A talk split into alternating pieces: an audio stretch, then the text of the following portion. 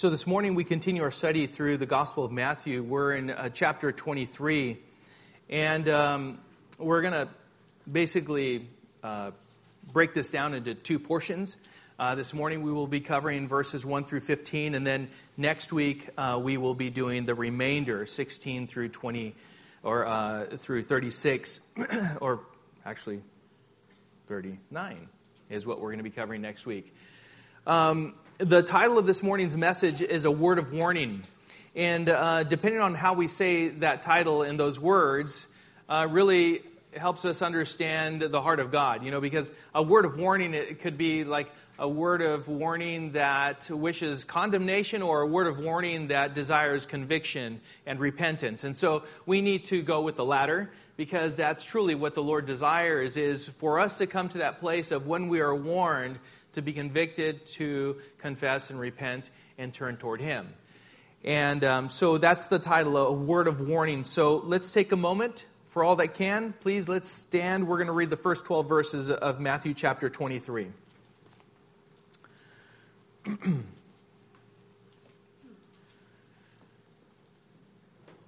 then Jesus said to the crowds and to his disciples, The scribes and the Pharisees sit on Moses' seat.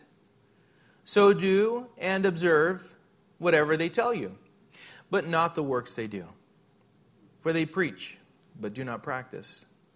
They tie up heavy burdens, hard to bear, and lay them on people's shoulders, but they themselves are not willing to move them with their finger.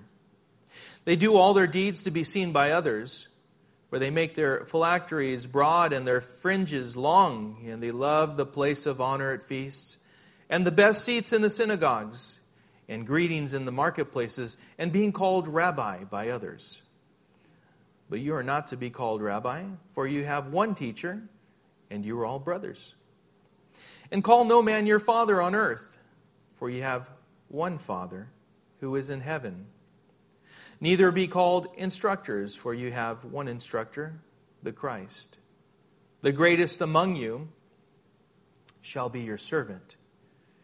Whoever exalts himself will be humbled, and whoever humbles himself will be exalted. Heavenly Father, we now turn our attention from a dialogue that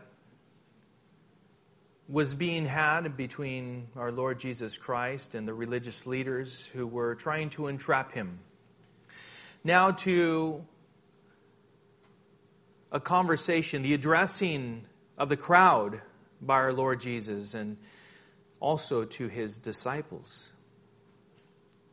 Lord, that in this warning, Lord, I pray, Father, that you would give us understanding of those things that are a concern to you those things that we should be aware of, attentive to, and draw ourselves away from them. Lord, even you, Lord, did not ignore nor sweep under the rug those that were false teachers, those who were blemishes in our love feasts, those who served as reefs that caused shipwrecks. No, Lord, even you at this moment have turned your attention from them and now are addressing those around you, bringing to their attention those things that they are to know. And in that knowledge, Lord, to discern and exercise wisdom, Lord, to ensure that they, as they are consecrated unto you, that they are holy as you are holy, that they, Lord, uh, walk in righteousness and holiness, walking in the Spirit and not giving way to the flesh. That you would be honored and glorified, and your people, Lord, would remain set apart from the world and unto you, even from those within that are parading around and causing burdens to come upon the people that they should not be. And so, Father, give us understanding. I pray, Lord, that you would help us to understand what we have before us. And Lord, more importantly, through this all and in this all, that you would help us to see the love that you have for your people, but also, Lord, in these warnings, you are still crying out to these people, Father, to repent and to turn to you. And so, Lord, we commit this time into your hands. Lord, we ask your blessing, and we pray this in Jesus' name. Amen. All right, you may be seated.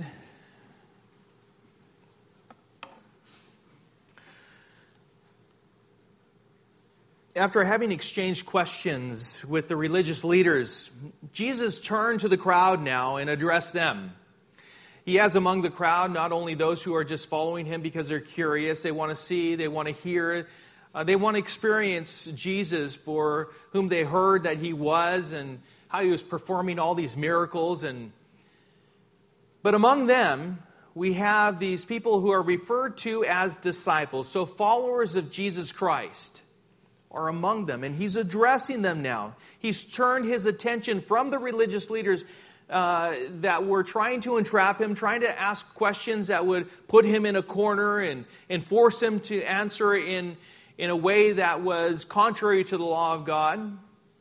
Now he's done with them, and quite frankly, they're done with him because in Matthew chapter 22, the last chapter that we went over last week, in verse 46, it says, And no one was able to answer him a word, and we know that from what we went over.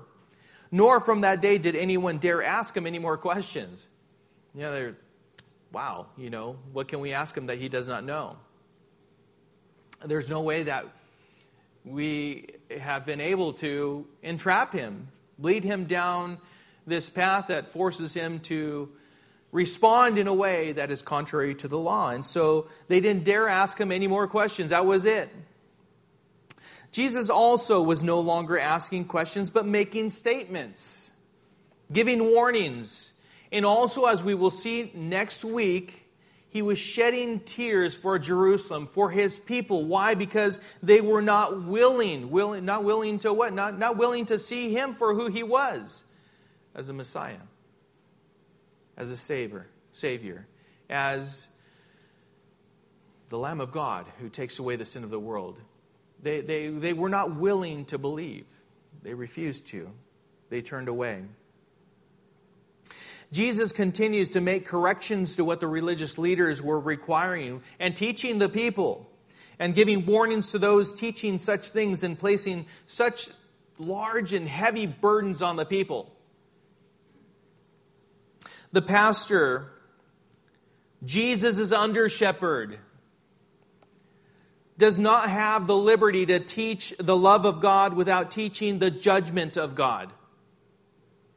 We wouldn't know our need for the love of God, the grace of God, if we didn't know the judgment of God that remains in us if we remain in our sins.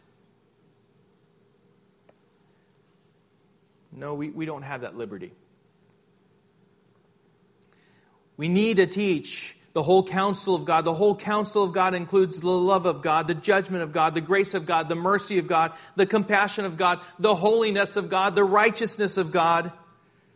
And if we don't, then we misrepresent who God is and help people understand and to bring them into that place of understanding his attributes, his character, and the fullness of who he is. All of it is to be taught in order to understand and appreciate our need for God's grace and the love that he poured out on us even while we were still sinners, giving his son for the sake of reconciling us to himself. That is the message that I heard. It wasn't, I'll fix this, I'll fix that. Uh, that may or may not happen. But really, what I first heard is He can fix this problem that you have of not knowing eternal life and the hope of it outside of Jesus Christ. That's, that's, that's what I heard when I came to Christ. That was it. I wasn't coming to be healed of some kind of illness. I wasn't coming to uh, because I had a broken marriage or a broken relationship with someone, not because my life was falling apart in, in, in, in any other way. In fact, I was kind of oblivious to all that. I just came because I knew this, this God, this God, He loves me. And he, and he demonstrated it through Jesus Christ. And the way I know a relationship with the Father is through belief in the Son. That's why I came to him. That's what drew me into the Father, is the love that he first demonstrated to me. And so it's with that understanding, as we explain and proclaim the whole gospel of Jesus Christ, we even in this moment, as he's giving warnings to the people, addressing the people, how it is that still we need to keep in tension with these warnings the words of the Apostle Peter that God desires that none should perish, but that all should come to repentance. For God so loved the world he, that he gave his only begotten Son, that whosoever believes in him shall not perish, but have everlasting life. And so it's with that understanding that we come to this place of uh, learning and studying the warnings to the people that the Lord Jesus gave. Verses 1 and 2 say Then Jesus said to the crowds and to his disciples, The scribes and the Pharisees sit on Moses' seat. So do and observe whatever they tell you, but not the words they do, for they preach and do not practice. Verses 1 and 2, this is Jesus addressing the crowds and his disciples regarding the scribes and Pharisees. Remember that he had just gotten done with this exchange with the Pharisees and the scribes? They're still there. I'm sure they, they, they haven't left. They were, yeah, they didn't dare ask him any more questions. But he had just gotten done with this exchange with them. It's like, okay, so now I'm going to address you about them. if someone's going to talk to other people about you, would you leave? No. I, what? What did you say? Uh, I want to hear all. What are you going to What are you going to say about me? Right? I want to hear this. These scribes and Pharisees were people who were in positions of authority, uh, giving the law and judging the people. Now, what we need to also understand with this is that Jesus was not encouraging the overthrow of those in positions of authority, but actually acknowledged and respected them, and yet now is making sure that the people have a good, solid, clear understanding of who they were and what to avoid. Do as they say and not as they do.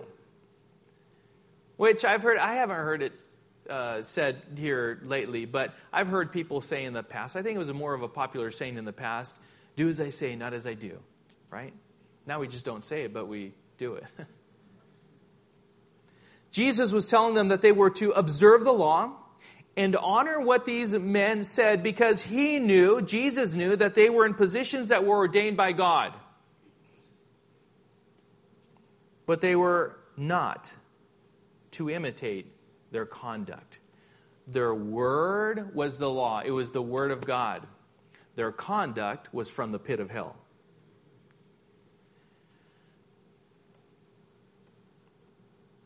These men knew the word of God well.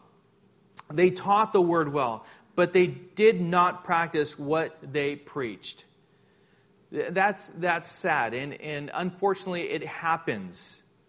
Yes, no one is perfect, but at the same time, to deliberately be callous toward the very word that you're preaching and teaching and expecting others and, and giving counsel with, you yourself are not doing. As a pastor, as an elder, as a deacon, as a leader within the church, shame on us if that's the case. These are the very people that Jesus was referring to. So, first of all, Jesus did not give them license to disrespect them. That's not what Jesus was doing. In fact, he laid this out in the first couple verses here. He didn't give them that option. Secondly, J- Jesus did not give them justification for disregarding the law because of them. In spite of them, they were to follow the law, they were to be obedient to the Word of God. Jesus expected his disciples to do what they, the religious leaders, were failing to do. Uh, they're teaching the Word of God, they're counseling you with the Word of God, they're judging you with the Word of God. And, although it doesn't match up, uh, we're going to see how it is that he called them hypocrites. They were actors they were acting something that they were not genuinely, regardless of what they do or do not do for you, you are still expected to obediently follow the word. It has nothing to do with them. It has to do with whom you claim to follow. Jesus Christ, not man, but Jesus Christ, the Lord, God. Whose authority do we fall under? Is it the Word of God or man? It should always be the Word of God. He should be the one that's governing us as we subject ourselves willfully to Him and we express our love for Him by being obedient to His Word. What anyone else does or does not do is to have no bearing on the authority of God's Word on your life. And then Jesus goes on to give examples of what they do that is not right. So remember, they're, just imagine them there, addressing the, the crowd, the disciples. And in verse 4, he says, They tie up heavy burdens hard to bear and lay them on people's shoulders. But they themselves are not willing to move them with their finger they require people to do, to observe things they themselves are not willing to do, not willing to observe. it's frustrating to be under someone who expects more out of you than they're willing to do themselves. Isn't it? It's like, and we know, I mean, um, perhaps you have a boss right now that's that way, you know, that expects you to do something they, they have never done and are not willing to do themselves right now it's kind of, it's kind of frustrating. But at the same time, okay, Jesus is not telling, yeah, I understand your frustration. I, I understand all those things, but that does not justify you slacking or you not following and doing those things which you know are right. Does not justify that at all. On the other hand, Jesus says in Matthew 11, 28 through 30, Come to me, all who labor and are heavy laden, and I will give you rest. Take my yoke upon you and learn from me, for I am gentle and lowly in heart, and you will find rest for your souls. For my yoke is easy, and my burden is light. This is in direct contrast to what we have before us. They're, they're laying these heavy burdens on the people, and Jesus is saying, No, my yoke is easy, my burden is light. Come unto me, learn from me. We need to understand that, that Christianity, being a disciple of Jesus Christ, should never be burdensome. It should be liberating, it should be freeing. Where the Spirit of the Lord, Lord is, there is. You guys don't know that one? Okay, there's okay, so there's there's this thing to where sometimes I do require some audience participation. All right. Where the Spirit of the Lord is, there is freedom. Can you take like this deep breath? Freedom, right? It is. It's like the burden is lifted off. Because it is. You don't have a burden. In the Lord, you will truly find rest. You will find peace. You will find hope. But where these men were and what they were teaching and what they were requiring, it, it was what is called legalism.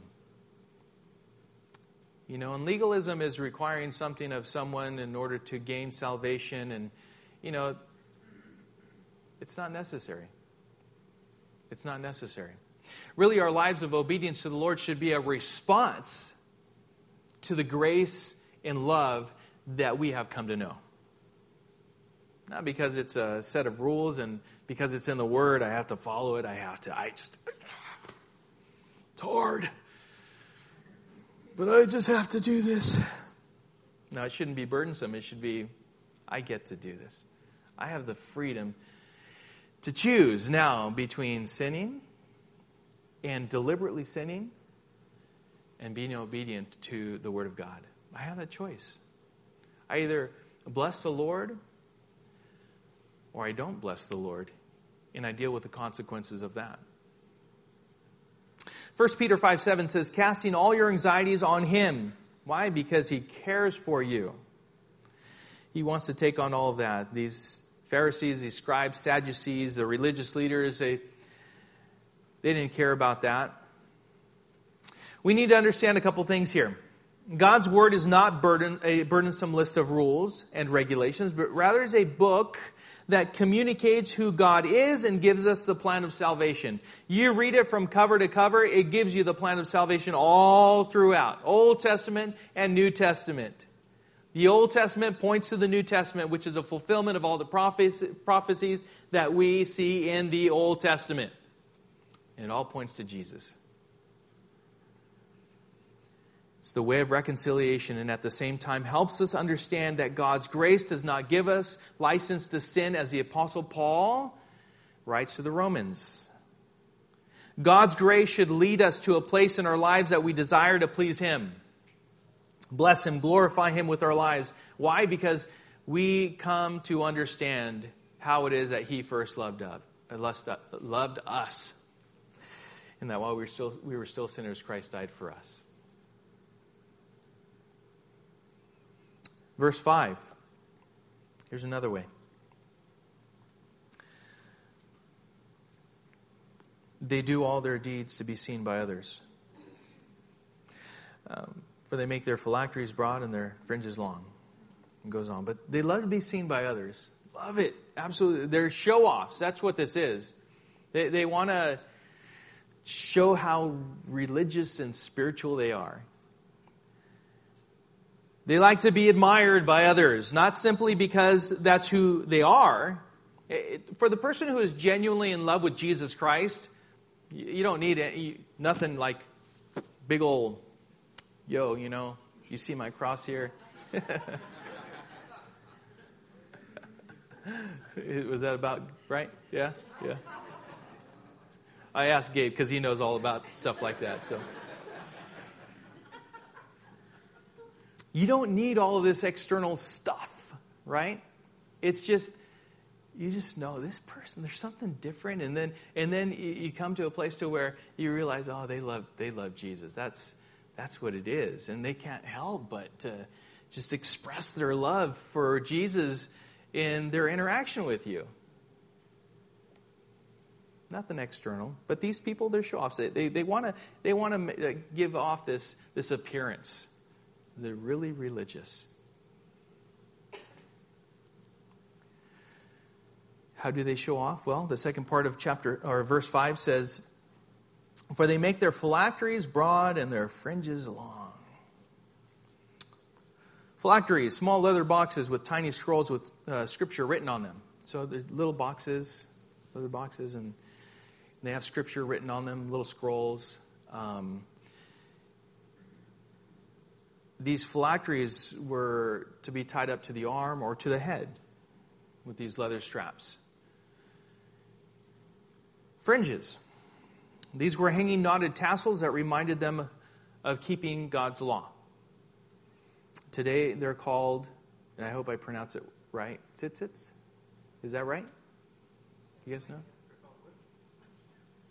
T Z I T Z I T S. How would you say it? All right. There's these tassels that hang down.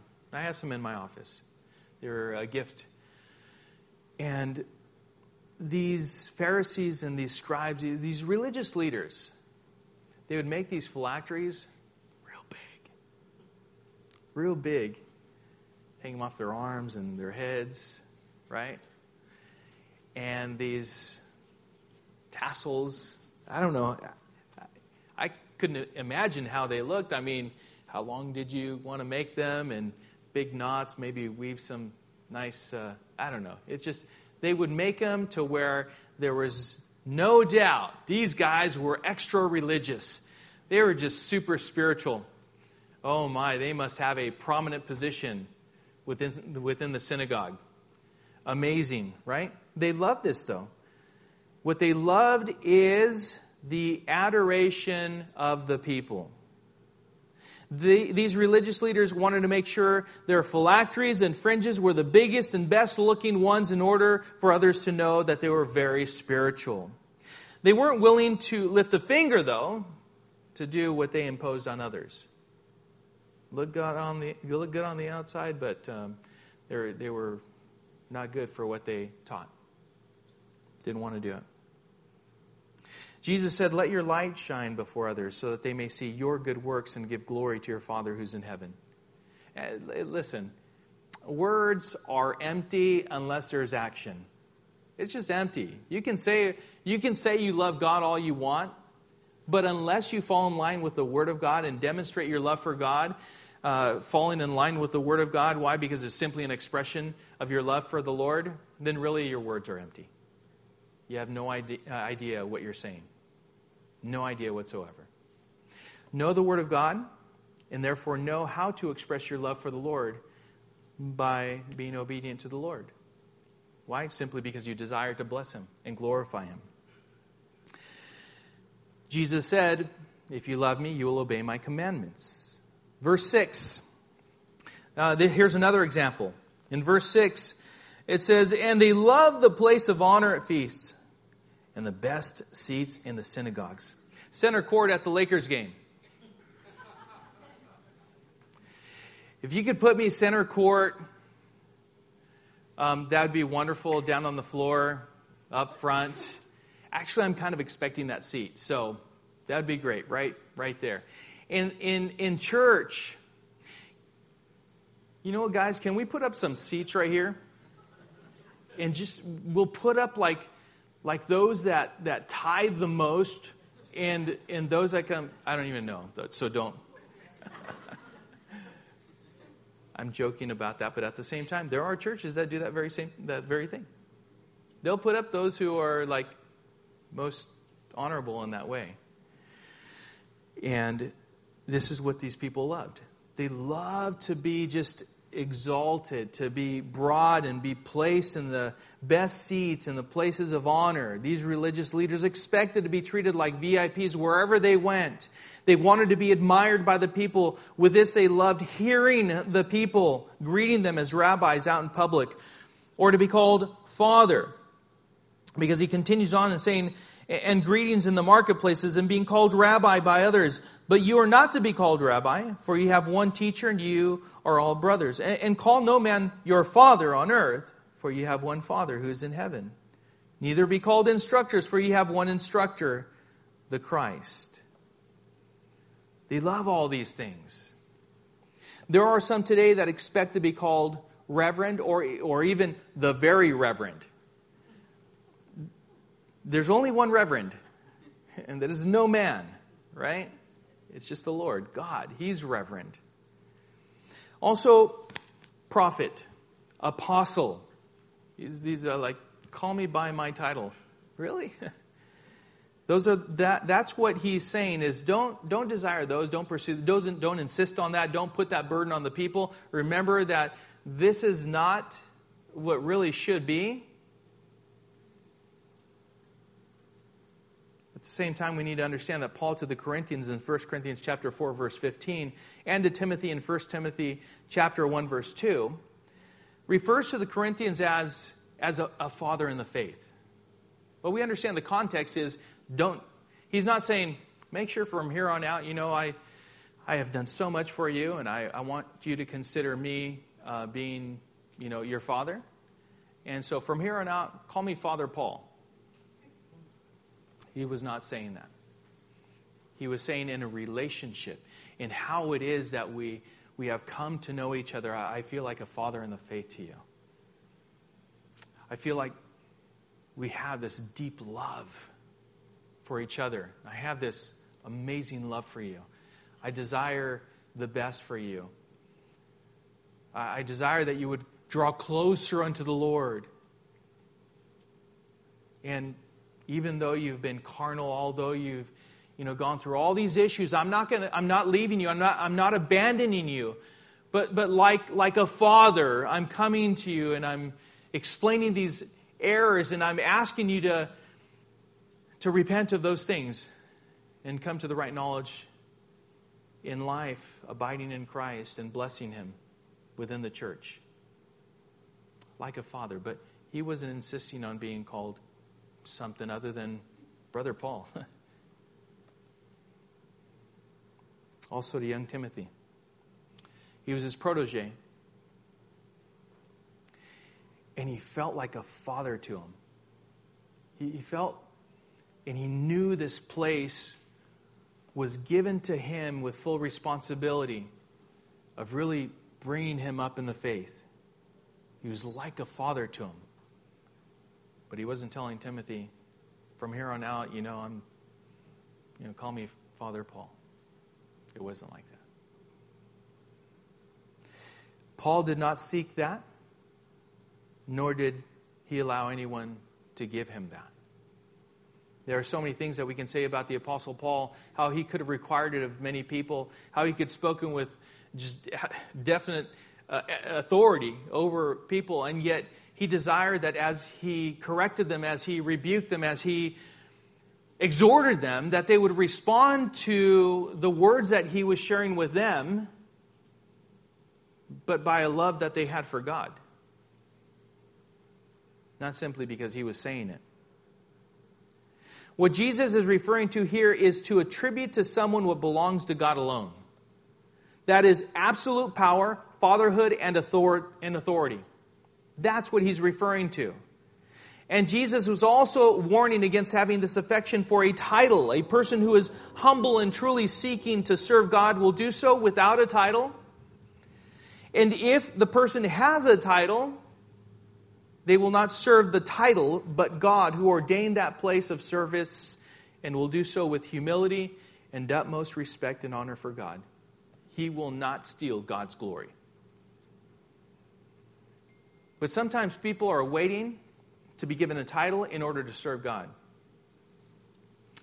If that's what you're waiting for, I, I really hope that God gives me and the leadership here discernment to identify that and not give you a place. you know what? If God gives you a desire to serve Him, to bless Him, serve Him and bless Him. Just do it. And you know what? It'll be known, and we'll simply agree with God and bring you right into the place that God has for you. That's it. That, that's it.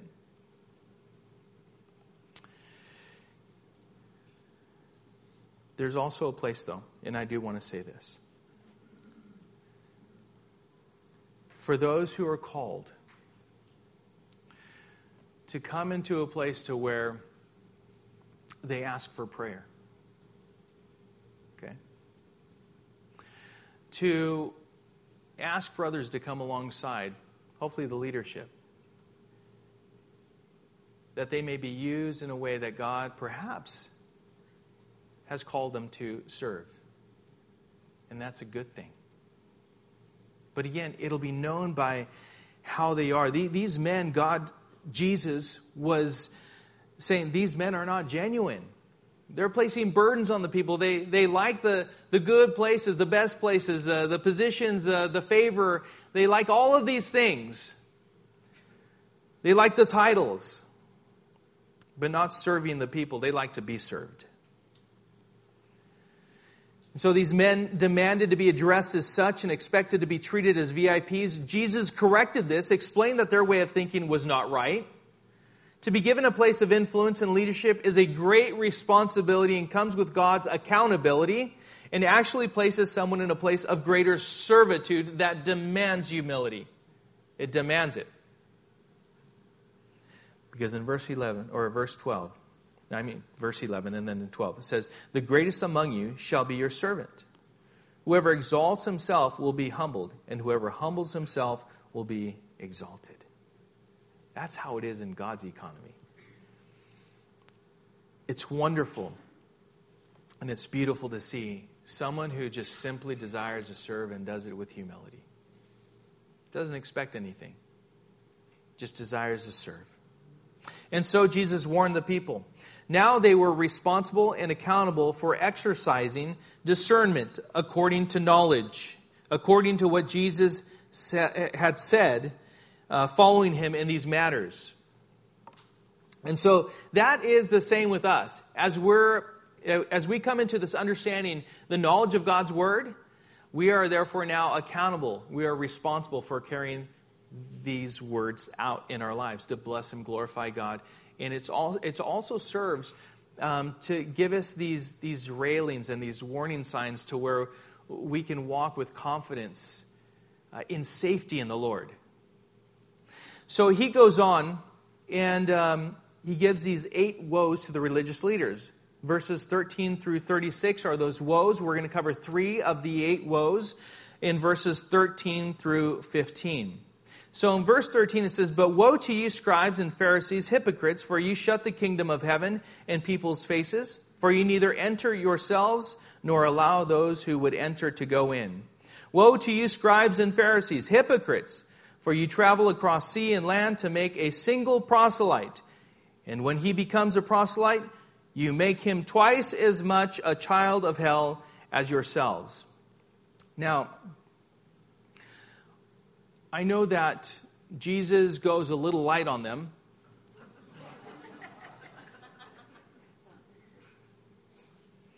Woe is a word of condemnation, strong. He minces no words and he lays it out very clear. There's only a, only a few words that he says, but is there any question about what he's saying? Absolutely not, right? He's not asking them, he's telling them. These woes refer to what they are guilty of and serve as warnings of condemnation. There is no way of misunderstanding what Jesus was saying here. No way of misunderstanding this. No way. It was abundantly clear Jesus was calling them out and specifically addressing their hypocrisy in these matters. And this is the way that you are letting everyone know that you're hypocrites, but most importantly, how it is that you have revealed yourself to God as being a hypocrite. Acting, not being genuine. Because hypocrites means an actor someone who is playing a part and not someone they are in real life. Not genuine. These people are not who they come off to be. They are one thing in public and someone else in private. And Jesus is telling them that this will serve to testify against them before the judge. Uh, you know, there are those that fall, but there, there are those who are simply revealed for who they are. And sometimes we think, oh, they, they fell. Um, not always. It was only revealed where they've been the whole time. Number one, in verse 13, they were teachers of the law, and yet they served to prevent people from entering the kingdom of heaven, which they themselves uh, were not going into. Instead of leading people into the kingdom of heaven. They were preventing people from entering the kingdom of heaven. And yet Jesus said, I am the way and the truth and the life. No one comes to the Father except through me. He is the door, He is the good shepherd. And yet, they not only rejected Jesus, but also served to prevent others from seeing Jesus as the Messiah, the Son of God. That's what they were working on. So they themselves did not receive Jesus Christ, Jesus as the Christ, as the Messiah, but they also prevented others from seeing him as the Messiah. As John the Baptist said, Behold the Lamb of God who takes away the sin of the world. He knew it, but other people who were coming, they were saying, No, don't believe that. that that's not him. Woe to you, scribes and Pharisees. Now look with me at verse 14. You guys have verse 14? Yeah? In, in what Bible? In the New King James. In the New King James, right? How many of you have the New King James? All right. ESV? Okay. All right. Um, New King James, it does have it. So it, it says this Woe to you, scribes and Pharisees, hypocrites, for you devour widows' houses, and for a pretense you make long prayers. Therefore, you will receive the greater condemnation. Now, this verse is oftentimes found in the margin or not included at all in some translations of the Bible because it is thought to be added later because it is present in Mark chapter 12 and in Luke chapter 20. And therefore, it was inserted into this. The earliest manuscripts of, of the Gospel of Matthew does not include this verse. But does it belong in the Bible? Yes. It's in uh, Mark and Luke. So, for the sake of these woes, we will go over Matthew chapter 23, verse 14. It's for our benefit. They would literally figure out ways to deceive widows out of their homes. Like literally. How, I mean, how, how can you justify this? Taking advantage of widows. You know, if the widow with two mites came and she gave all that she had, I want all the widows to come up here, please. You have homes? Because I'm I'm hearing from God right now that you are to give everything you you know what I mean? It's kind of like, whoa. but there are the correct me if I'm wrong. Are there preachers that say that very same thing? Give give till it's just like her everything, you know, sell everything and just bring it here. God will bless you. He will a hundredfold, sometimes a thousandfold. You know, it's the gospel. It's not the gospel uh, prosperity. They were swindling w- widows out of their homes. Dishonest men, and Jesus knew this. Can you imagine? I mean, Jesus was revealing these things. He's saying, Woe are the scribes and Pharisees, for this is what they do. And they were like, Hey, we're still listening here, right? Well, good. Because it gives you a point of reference to repent. These are the things that are being revealed by the Lord. He knows all things. They not only did that, they were thieves, swindlers, but they also worked on speaking eloquent and long prayers so that others would admire them. They were not sincere prayers, but they were just for show, empty, uh, just hot wind. That, that's it. Their audience was not really God, it was the people. They desired the glory that belonged to God, and it was at His expense. Was at His expense. Too many people are still trying to seek their own glory at God's expense. now, just keep in mind, these were the scribes and the Pharisees. They were serving, they were in ministry to God. And yet, God was warning, and He's warning us today. There are still pe- people that, that are using God to bring themselves glory. Wrong thing to do.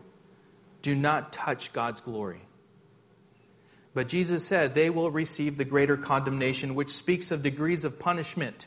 Some will have it worse in hell than others. And we see it by this simple verse.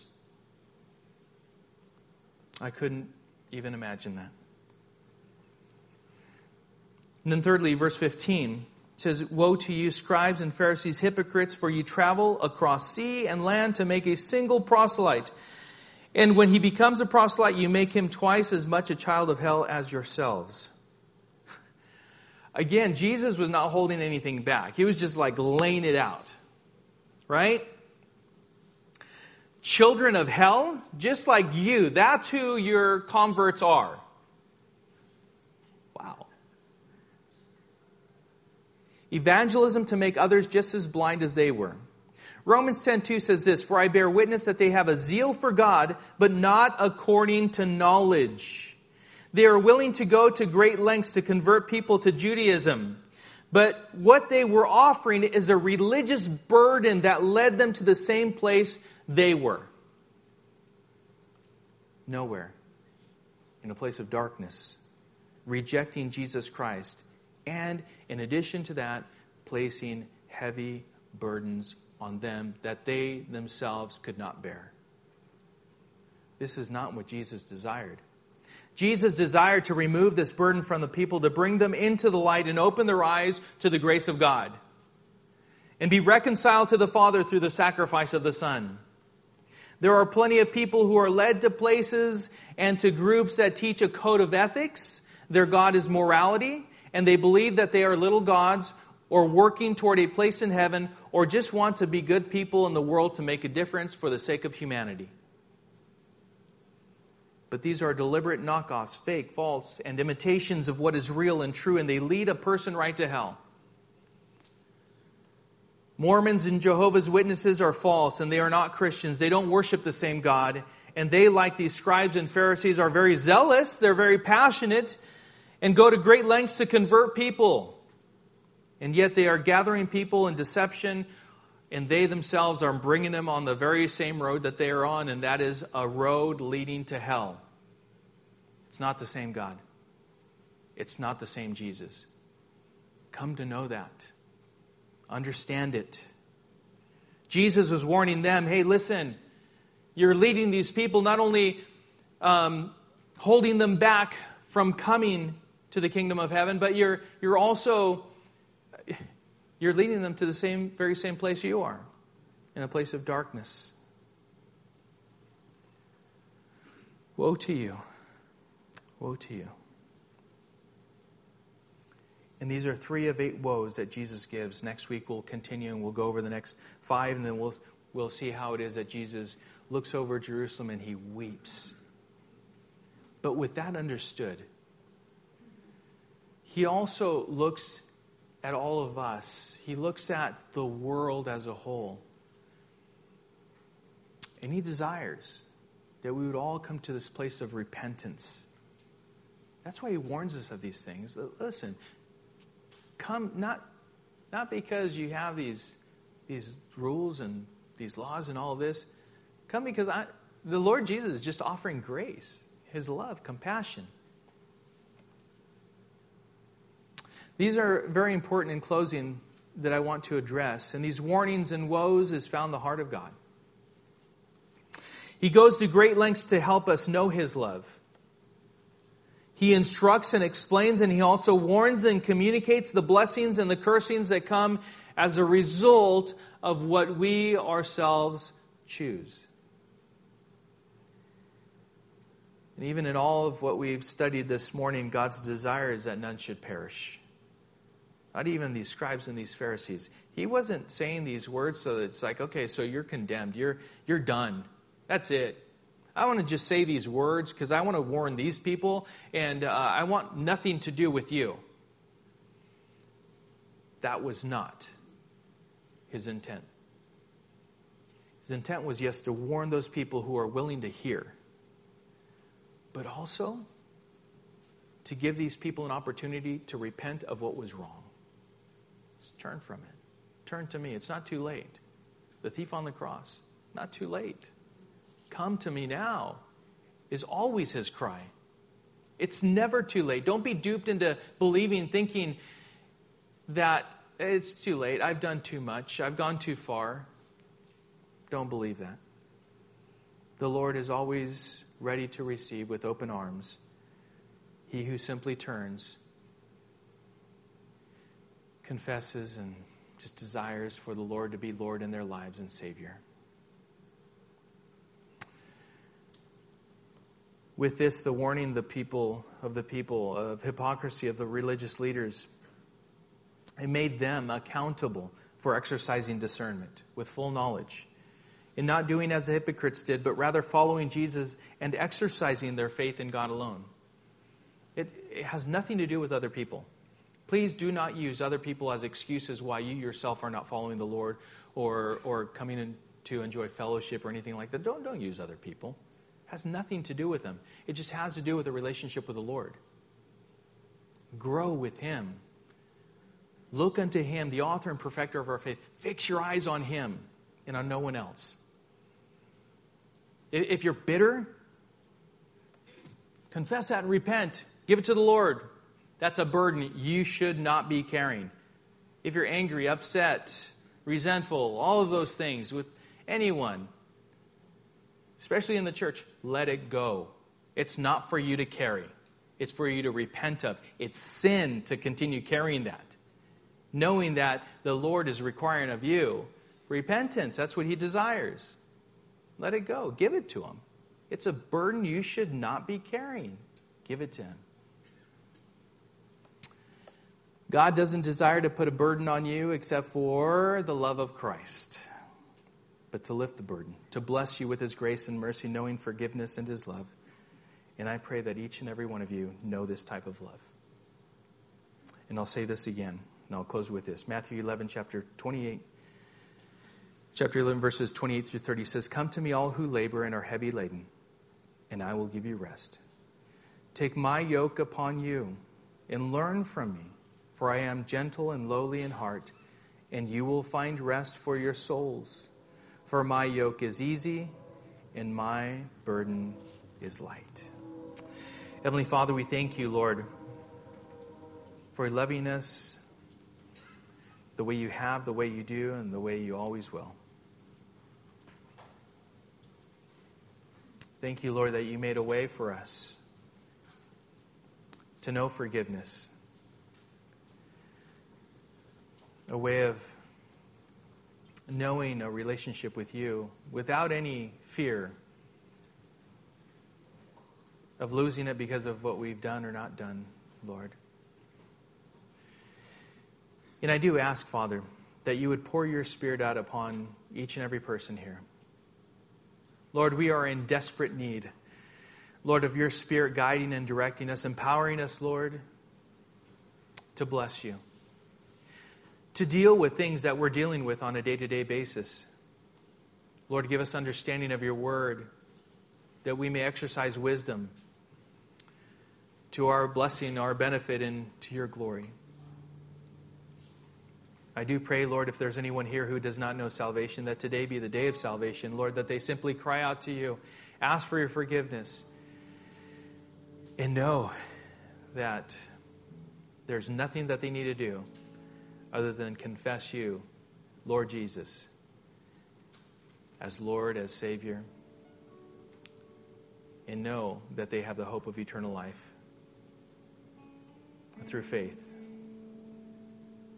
in Jesus Christ. And so, Father, we just commit ourselves to you. We ask your blessing, Father. We thank you for all that you've done, all that you are, and just for that compassion and love that you have. In Jesus' name we pray. Amen.